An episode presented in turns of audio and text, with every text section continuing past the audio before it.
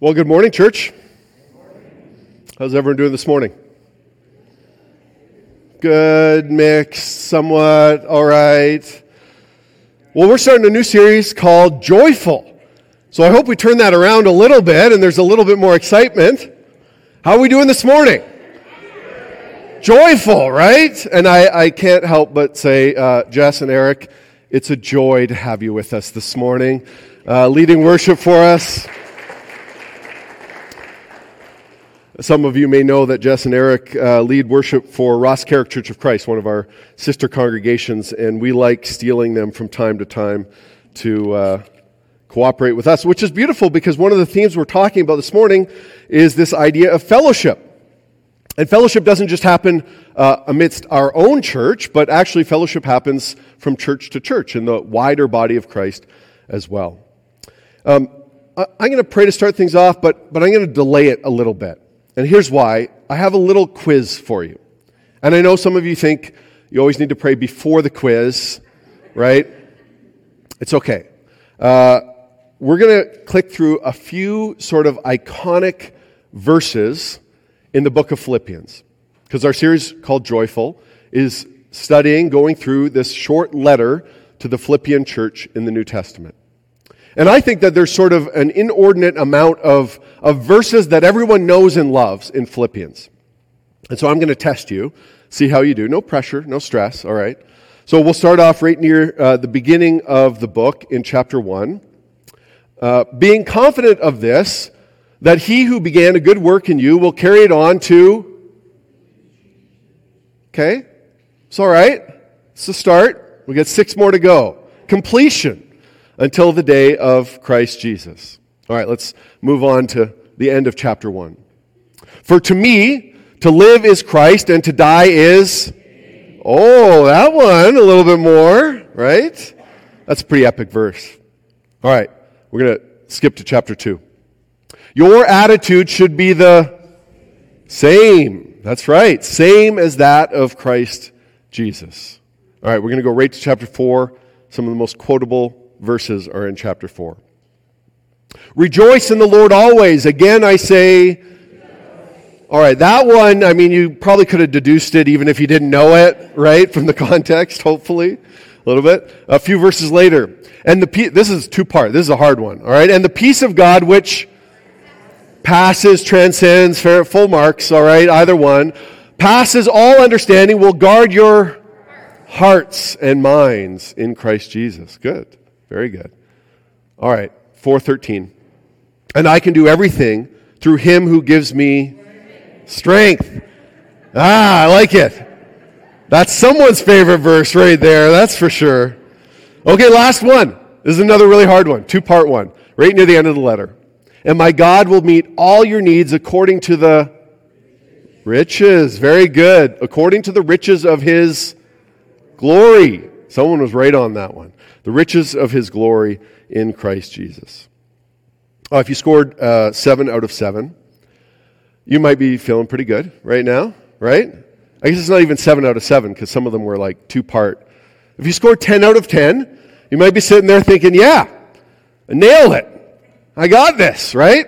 But, but there's a little bit of a danger in that, isn't there? Because if you score 10 out of 10, you might be sitting there thinking, I don't need to hear a sermon series on Philippians. I got this.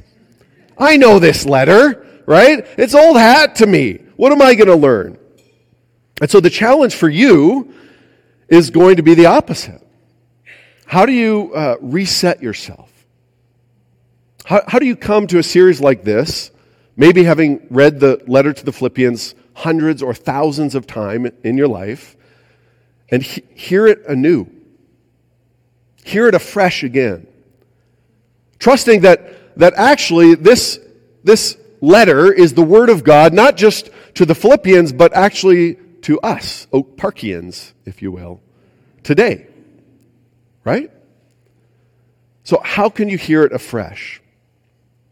And if you got zero out of 10, there might be this like small wave of panic washing over you right now. The feeling of like, oh, I forgot to do my homework and all those junior high emotions are just flooding back, and it's not a good place to be, right?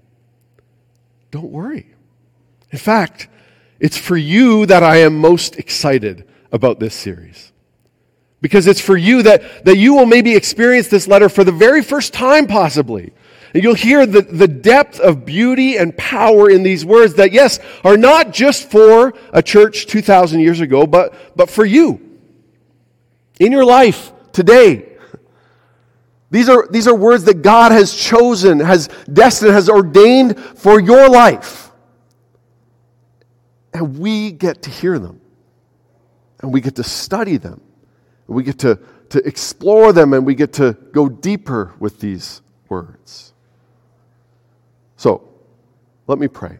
And as I pray, I invite you silently just to pray these words along with me, whether you got 10 out of 10 or 0 out of 10. Spirit of the living God, fall afresh on me today. Break me, melt me, mold me, fill me. May you draw me closer to you in and through this letter to the Philippian church. Amen. So, this letter is uh, about a lot more than just a few sound bites. Uh, but the truth is that these sort of iconic verses that, that many of us know and love, many of us uh, memorized when we were younger, are actually sort of like pillars upon which the whole structure, the whole framework of the letter is formed. And so they are these kind of anchors that we see these, these great themes bubbling up in the letter. As I do um, each series that we, we preach through a book of the Bible, I'm going to challenge you to read it. Yes, you'll hear parts of it on Sunday morning. We, we're not going to read through the entire letter over this series here on Sunday morning, and we need to do that. So read it. it. It is not very long, it is four chapters long. Uh, my challenge to you would, would be to read it every week, the whole letter, every week, not just what we're sort of preparing for next Sunday, so that it continues to wash over you, so that you're immersed in the letter to the Philippians. It is a letter, by the way, and it, it, it's a personal letter. It's, it's a letter between uh, the Apostle Paul and one of his proteges, Timothy.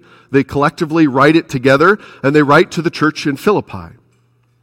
And again, even though it was written 2,000 years ago, two millennia ago, it is maybe as relevant today as it was then. In fact, I think especially of all Paul's letters, Philippians is one of the most timely and pertinent to our culture right now. So here's my one sentence summary for the book of Philippians. We'll come back to it throughout the series. Paul is writing to the Philippian church on how to be the people of God in a world that doesn't understand the gospel. That's pretty important. I, I don't know if you've noticed, but I think largely we live in a culture and a society that doesn't understand the logic of the gospel. It seems foreign to them, it seems strange and weird to them. And Paul is saying, look, in a culture like that, this is how you ought to live. So here's what I'm going to do this morning. I'm going to give you uh, some background on the book or the letter. Um, we call them books, it's really a letter. I'm going to give you a, a really brief sort of intro and outline of, of the whole letter itself. Um, and then we're going to get to the first 11 verses. I'm going to give you a little outline of the first 11 verses, what Paul's trying to do in this sort of uh, greeting in his letter to the Philippian church.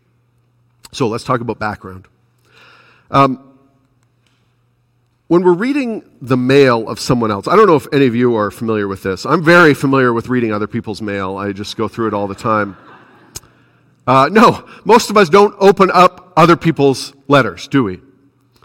But, but this is more than just sort of an abstract theological treatise that Paul sits down and says, all right, I need to instruct the Philippians in all the deepest theological things. No, Paul is saying, I'm writing to my friends in Philippi. This is um, intimate. It's, it's personal. It's, it's vulnerable, right?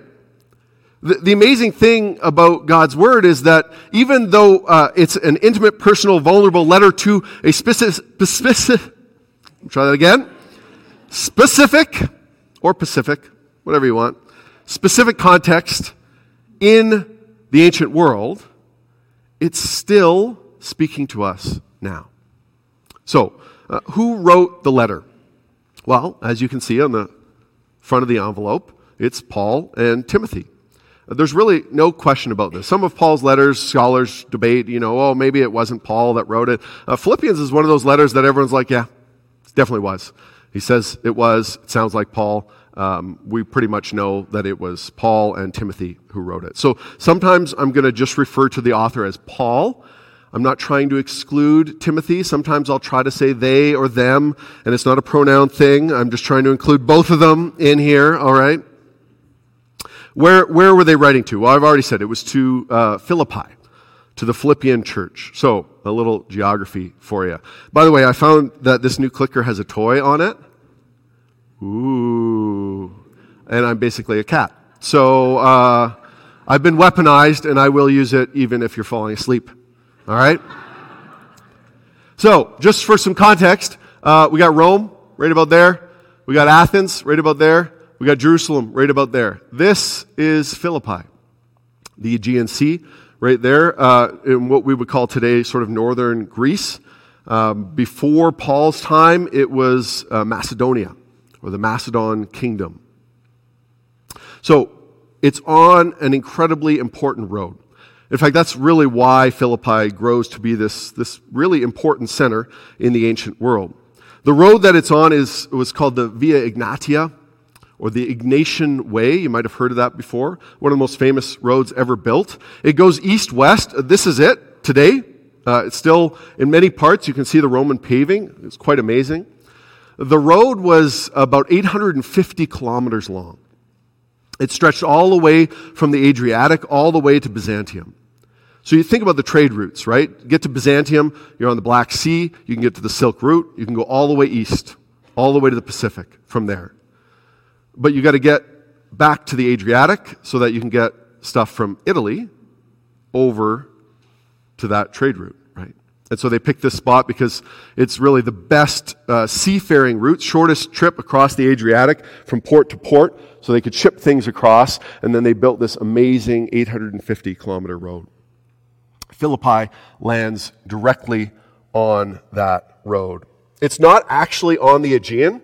It's not on the sea. It's about 15 kilometers inset, so north of the sea. The city that's on the, the uh, Aegean Sea there is, uh, used to be called Neapolis. You can see it on the map. It's now called Kavala. Philippi now looks like this. really cool. It's one of the greatest, largest archaeological sites in this part of the world. It's unbelievable the things that they have found in Philippi. So, like that or like this. This is me just really trying to get you to understand that we should all go. We should go. Wouldn't that be epic? It's like, oh, the whole church, they just up and came and visited.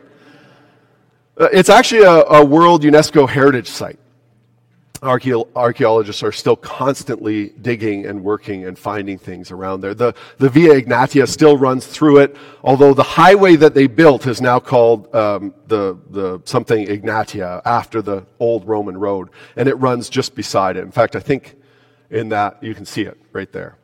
That's the new Via Egnatia. So if it doesn't entice you, if you're like archaeology site, not really what I want to go and do Remember that city, Neapolis, the port city that I told you, just 15 kilometers away? It's now called Kavala. It looks like this. Yeah, see, the other half of you are like, oh, now I'm going. Now I'm going. There's some islands nearby, right? The city itself, uh, Philippi, unsurprisingly, was uh, founded by a king named Philip. Yeah? No? Okay. You'll get it at some point. Um, it was founded in about 350 BC. Now, uh, King Philip supposedly looked like this King Philip of Macedon. Uh, the story goes that he was in battle and was shot with an arrow right through his eyeball and pulled it out. Beast mode, totally. So uh, when they minted the gold coins with Philip's face on it, he made sure that they got the good side Let's do this coin profile, huh? Yeah. Uh, anyone know why Philip is really famous, though? I think I heard it. Son? Yeah. That's right. Alexander the Great. This is the father of Alexander the Great. Alexander the Great, of course, is Greek, but he's really Macedonian. Northern Greek had its own kingdom at the time. I think it's a, sort of fitting place uh, for the gospel first to be preached in what we would call Europe because it's founded by this great king and this lineage of, of kings there. And so it's the first place, very first place in what we call Europe that they got to hear that there's a new king, that King Jesus is being announced. So uh, Philippi is a really small settlement on the road until a couple centuries later, after it's founded, when um, Octavian and Mark Antony actually fight, they battle on the plains of Philippi against Brutus and Cassius. So, if you know your Roman history, Brutus and Cassius assassinate Julius Caesar in 44 BC, and then they run because they're scared, right? And all the Senate is looking for them. And um, Octavian and Mark Antony meet them on the plains of Philippi, just outside that archaeological site that we just saw. And there's this epic sort of civil war battle that goes on. So, why this is important? It is important. So, um, Octavian and Mark Antony win, defeat Brutus and Cassius. Civil war is done. Rome sort of settles down. But there's all of these Roman soldiers just standing around in Macedon, northern Greece, and they want to know what they're going to do. The war's over. So instead, Octavian says, instead of sending them back to Rome, which is actually in sort of instability and unrest because Julius Caesar is dead, that's probably not a good recipe send thousands of soldiers back to Rome when it's in unrest. So he says, you know what? You should make Philippi your home. And so from about 40 BC, we have this uh, growing Roman colony. It's the most Roman place in all of Greece. In fact, Latin is the native language of Philippi, even though all around it is Greek. And there's all of these Roman soldiers that settle there. And so it's maybe a, a little bit more sort of uh, upper class than the cities around it. And they stay there. In fact, it becomes so Roman that the Greeks call Philippi Little Rome. And the Romans love it because when they travel the Via Egnatia, it's like ah, a little piece of home halfway to Byzantium. So that sort of gives you some color, some context for, for this place that Paul visits when he goes there to spread the gospel. The book of Acts actually recounts Paul's travel to Philippi. He, he um, has a vision that draws him to, to Macedonia. I was going to sort of talk about that a little bit, and then I realized it's in Acts chapter 16. And if you've been with us, you know that we've been preaching through the book of Acts uh, slowly, one series at a time, five chapters at a time, every year. And it just so happens that this January, we are picking the book of Acts back up in Acts chapter 16. So I'm going to leave that aside, and we'll pick it up then. If you want a little slice of northern Macedon, this is actually in a neighboring city. Uh, it's an out, outdoor monument in Berea one of the other Macedonian cities that Paul visits. And this is the sort of vision that Paul receives, calling him to Macedonia. All right, finally, where was Paul when he wrote this? Well, actually, this one's, this one's a little bit of a debate. For like 1900 years, people said, well, he's in prison. We know that. He's in chains. And we just assume that he's in Rome, right here. And then about, I don't know, 100, 150 years ago, some scholars started to say, well, you know, there's some things that maybe don't make a lot of sense and it would take a lot of time to get there. And he says he wants to come see them, but when he was in Rome, he says he wants to go to Spain, and so that doesn't make sense. And, and so they said, well, maybe he was in chains somewhere else. And we think, we think he was probably in prison uh, in Ephesus for a time. And we think some of the language used, maybe he was in Caesarea. Uh, if you want my opinion, which is not really worth anything because I'm not an expert in this area. Uh, I'm not really convinced. It seems to me that probably Rome is the most likely place that Paul is in. Does it matter? Probably not either. So, what makes this letter particularly unique for Paul? It's that level of intimacy and delight that he has with the Philippians. No other letter is Paul so affectionate to his recipients as this one. In verse 7 of the first chapter, he says, I have you in my heart. It's beautiful, sort of almost romantic statement, isn't it? In fact, it's, it's a reflexive uh, saying. And so some translations will have it flipped. And it says, You have me in your heart. And I think Paul uses that purposely here. He wants to say, Look, it, there's reciprocity here.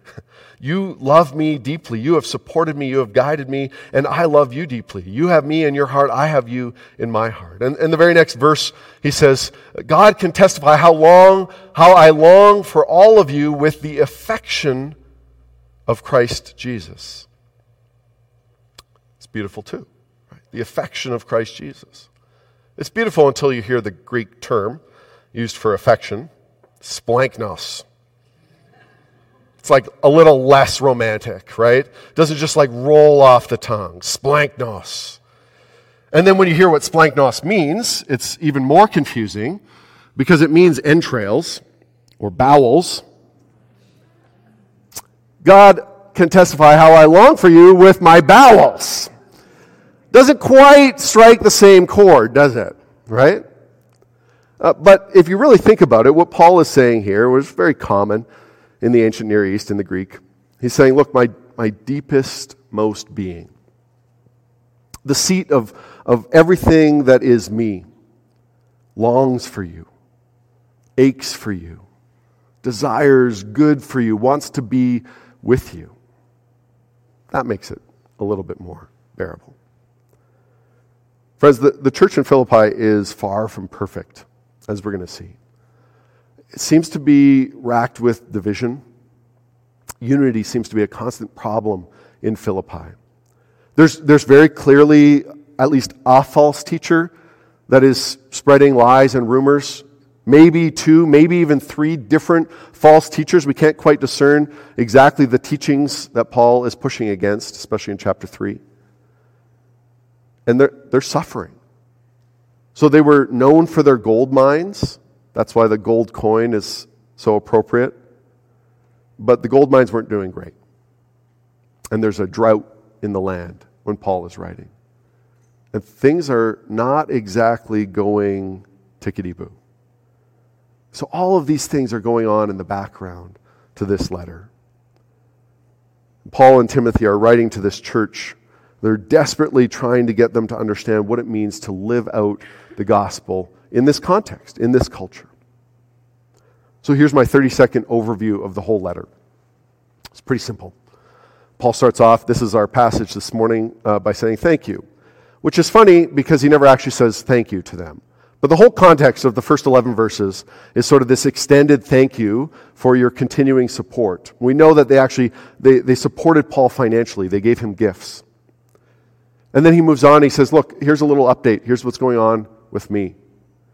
He says, uh, now to what I really wrote for you. Now, now what I really want to remind you of. And by the way, the answer is Jesus. So, you know. And then at the end, he says, look, you got to stick it out. It is tough. Things are not going great. But you got to stick it out. And when you stick it out, you got to stick together. And so there's this theme, again, of unity that he pulls back in. So, what about these first 11 verses? The verses we're looking at this morning. Uh, I want to break it down into a little bit of an overview like this, an outline. Again, he, he gives greetings in verse 1 and 2. He talks about his gratitude without saying thank you, but he's still grateful for them. And then he talks about his affection. We just read that piece. And then he has this prayer from verses 9, 10, and 11 in the first chapter. He prays for them. And it looks a little bit like this Greetings. In an ancient letter, especially in a Roman culture, uh, there was a, a preformed thing. You know that little paperclip that pops up in Word when you're writing a letter? And you're like, that is so annoying. Just close it. Are you writing a letter? Let me show you how to write a letter, right? Well, the Romans had that too. It was a very prescribed form that they would use, especially the greeting. And it would look like this it would say, Paul and Timothy, to the church in Philippi, greetings. And it would actually say, greetings. Chairein is the Greek word. And this is how we found hundreds and hundreds of Roman letters from this time, and they all start the very same way. Paul modifies it just, just a little bit in his greeting. First, uh, Paul says, Paul and Timothy, slaves of Jesus Christ. Slaves of Jesus Christ. He wants them to know exactly who they are. Yes, they're Paul and Timothy, they're friends, but fundamentally they are slaves of Jesus Christ. It's interesting here, you know, there's only three letters that Paul identifies himself in his writing as a slave, doulos. The other two letters, Romans and Titus, he immediately, very quickly, also identifies himself as an apostle. slave of Jesus Christ. Oh, and remember, I'm an apostle, I have authority. But to the Philippian church, he doesn't. He leaves it. He just says, Look, I know that you know that I have authority. But you need to be reminded that ultimately we are slaves of Jesus Christ. Now, not many folks add that to their social media bio, slave of Jesus Christ. And um, it's, it's understandable. I mean, we get nervous with this term because of the horror that we know that has been sort of perpetrated through this dehumanizing institution known as slavery. Aristotle defined a slave as a living tool, as in something to be used and abused at the owner's discretion. But that's not really Paul's usage here what he means to convey is, is not sort of a dehumanizing side of slavery, but, but just the opposite. Paul's claim is that he is most fully alive. He is, he is most fully human when, when his life is actually aligned with the will and the call of his creator, his owner.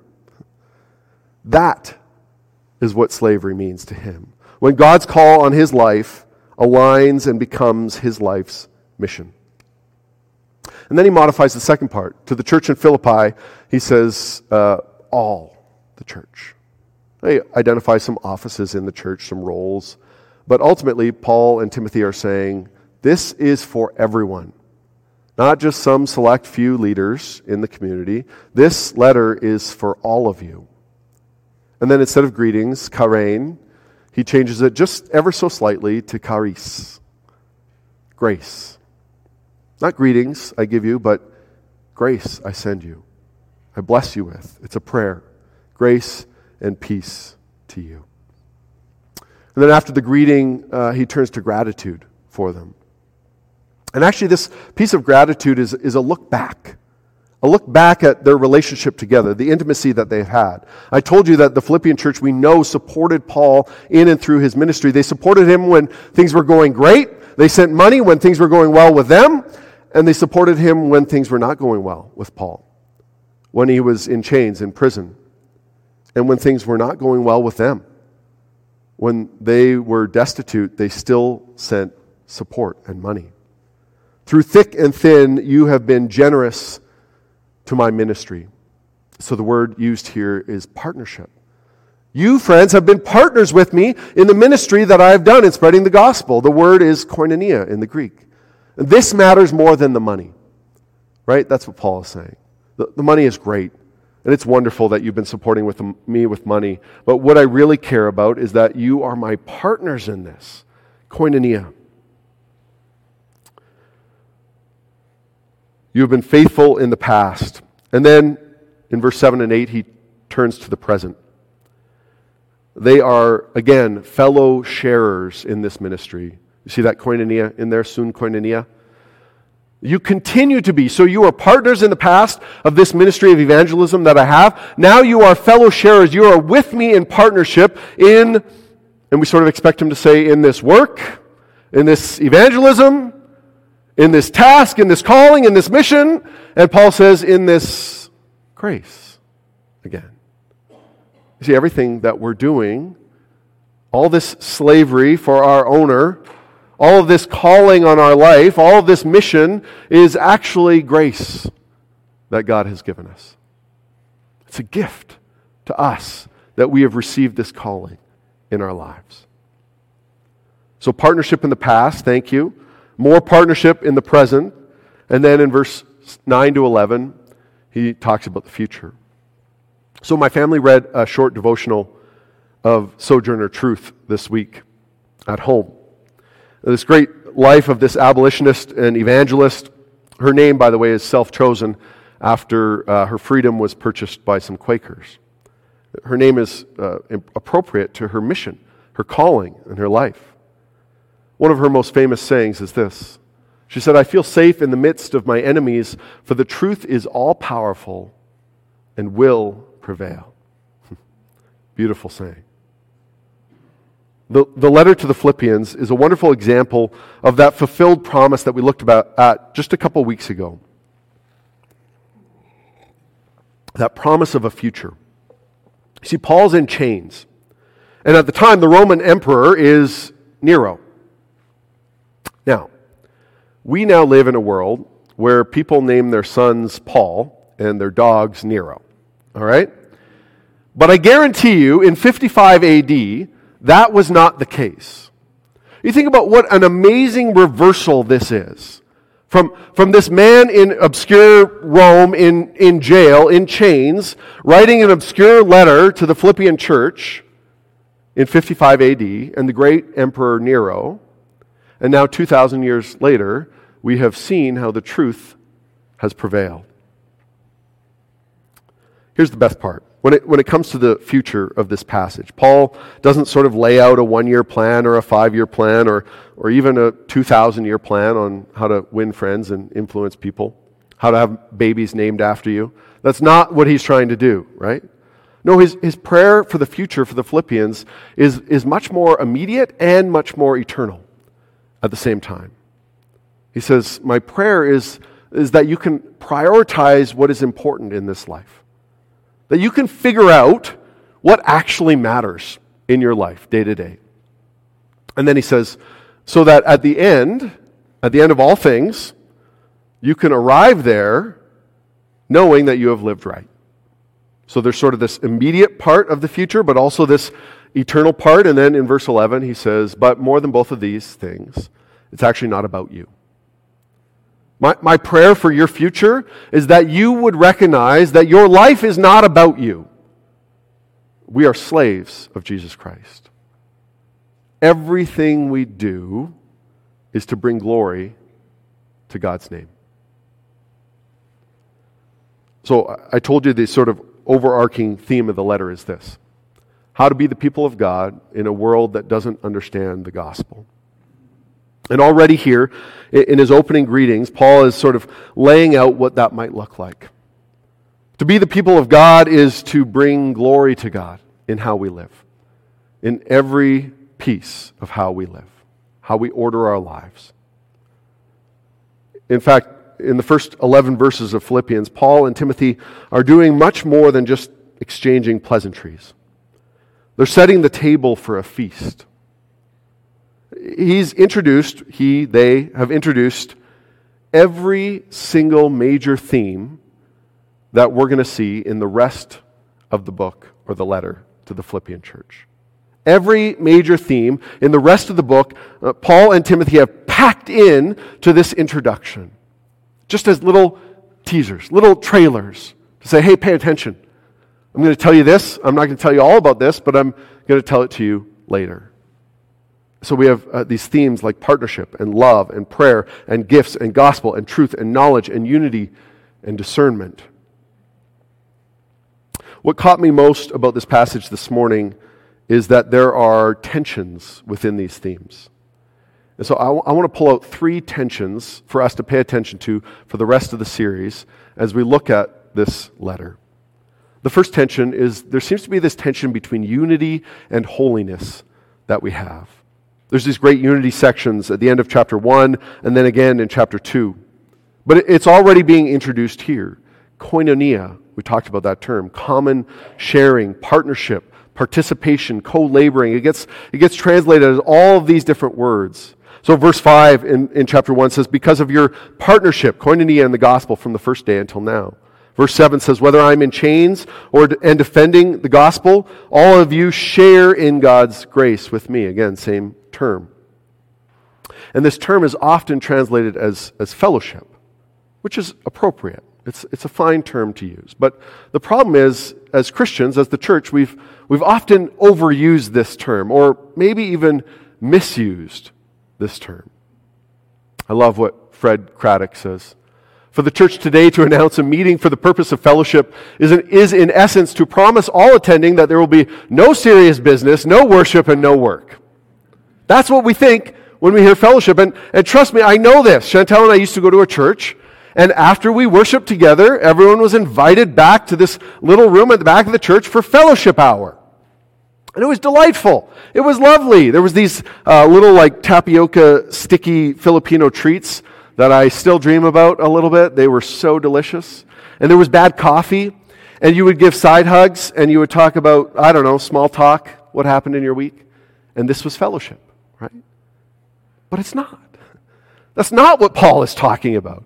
In fact, what Paul is talking about is, is almost exactly the opposite. He says, look, when I say koinonia, when I say fellowship, you will know that these three things will be there. There will be serious business. There will be worship. And you better believe that there will be work. So, why is this intention with holiness? I think, especially in our culture, uh, we often see holiness in a, a sort of hyper individualistic sort of way. Oh, the holy person, the holy man, or the holy woman, right? We think of holiness and Christ likeness as this uh, individual pursuit, this sport, right? And so we think of things like this. This is from the eastern part of the church. This is uh, Simeon the stylite. Stylite just means column. On the, I'm going to use my toy. On the left is Simeon the stylite, the elder, and on the right is Simeon the stylite, the younger. And they both lived atop these columns, and the higher the column, the closer you were to God right? And they were very ascetic and they didn't eat very much. And they were the holy man of the East. And look, in, in the Western church, we may not have stylites that we sort of say, oh, look at these saints. But we have it metaphorically. People that we sort of put up on a pedestal, right? Oh, look how holy they are. And holiness is, is almost completely divorced from unity in our discussions. We've missed a part of the central point of being a follower of Jesus that as we grow in love together, we also grow in love with God. And in fact, we can't really grow in love with God. It, it's, it's perpetually stunted if we don't grow in love together. Maybe impossible. Think back to that introduction, to the greeting. You see why Paul makes it such a point of saying to all the holy ones in Philippi. He's talking about unity and he's talking about holiness. The holy ones is the whole church, the entire congregation, anyone who has been united to Christ. Verse 6 and verse 10 of the first chapter, Paul reminds the Philippians that their holiness is partial. Yes, they are holy ones, they are saints, but it hasn't been brought to completion. There's this sort of already not yet pull on it. The holiness Paul is talking about here in the letter isn't a final and complete state, it is their journey toward holiness. And if you're going to journey toward holiness, it has to be together, he says. We journey together in unity. Even, even as we might be different places along the path of this journey, we go together in unity.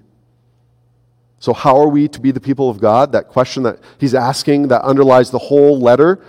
We pursue holiness together. Together we pursue holiness. And then there's this tension of the themes knowing and doing. In verse 9, he says, And this is my prayer. This is how he starts that prayer for the future for them. That your love may abound more and more in knowledge and depth of insight now, he just told them how much he loved them in verses 7 and 8. Remember splanchnois, right? Affection. For many of us, this idea is that first we have to have knowledge, and then we can love. I have to know someone or something, and then I can love it. But Paul actually starts to invert this. Now, he doesn't flip it entirely. He, he builds this sort of chicken and egg cycle for us. He says, no, they're, they're mutually informing. Yes, you, you, love, and then you know. And the more you know, the more you can discern. And the more you discern, the better you can live. And the better you live, well, that just means the more you love. And the more you love, the more you seek knowledge and seek discernment. And the more you seek discernment, the more you love. And it goes round and round and round. The word for think is used 10 times in this short letter.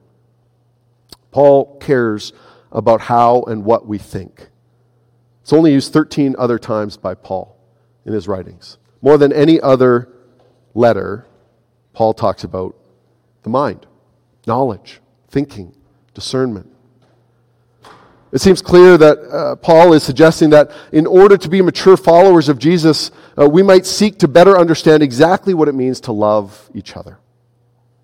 That is, how we live best, how, how we be the people of God together, only grows as our knowledge grows. That we have to know the truth at a deeper level so that we can love at a deeper level. It's like Paul is saying love might actually not look like you think it looks. Love has, has a shape, has contours, has structure and a framework. It's not this sort of formless sentimentalism. It, it's not, well, you know, do whatever you think or do whatever you feel like. That's not love. That's actually the opposite of love. So, being learners of the way will also lead to this wise and discerning love. How do we love better? Holiness and unity, knowing and doing, and finally, Paul introduces the theme of our series, or at least the title, Joyful, Suffering and Joy. Remember, he's in prison, he's in chains. Prison wasn't actually like you got sentenced to go to prison in the Roman world. Prison was where you waited for trial. You didn't actually get sentenced to prison. You got sentenced to floggings, beatings, manual labor, slavery, death, crucifixion. That's what you got sentenced to if you were guilty. So prison was this waiting place, and it was not a pleasant waiting place. There was no this sort of innocent until proven guilty like our culture. No, they didn't even feed you. You were on your own, but you were in chains. And so you were completely dependent on other people. And it's not like Paul is just sort of being nostalgic in writing this, and, and he's thinking about, oh, wasn't it wonderful when I was with the Philippian church? It was such a great time, and things were good, and I'm just thinking about the joy that I shared when I was with them. No, we know this because in the letter to the Thessalonian church, he writes, we had previously suffered and been treated outrageously in Philippi, as you know. But with the help of our God, we dared to tell you his gospel in the face of strong opposition. Over and over again in this letter, Paul will say, Look, it's in the midst of. It's not a lack of. It's in the midst of suffering that we find joy. Paul can talk about joy more in this little letter than any other letter he writes 14 times joy or rejoice. He only writes it 36 times in the rest of his writings. Paul and Timothy don't offer any simple or simplistic answers to the evils that cause suffering in the world. They don't try to explain them away, they don't try to ignore them, they don't try to make light of them. Instead, through this letter, they reframe them. And they say something like this We should always see our sufferings and hardship in light of the gospel, not the gospel in light of our sufferings and hardships. Let me say that again. We should always see our sufferings in light of the gospel, not the gospel in light of our sufferings. Because hardships don't contradict the gospel, Paul insists. The gospel actually contradicts the hardships because God cannot and will not abandon the good work that he has started. Verse 6, very start of the whole letter. He who began a good work in you will carry it on to completion until the day of Jesus Christ.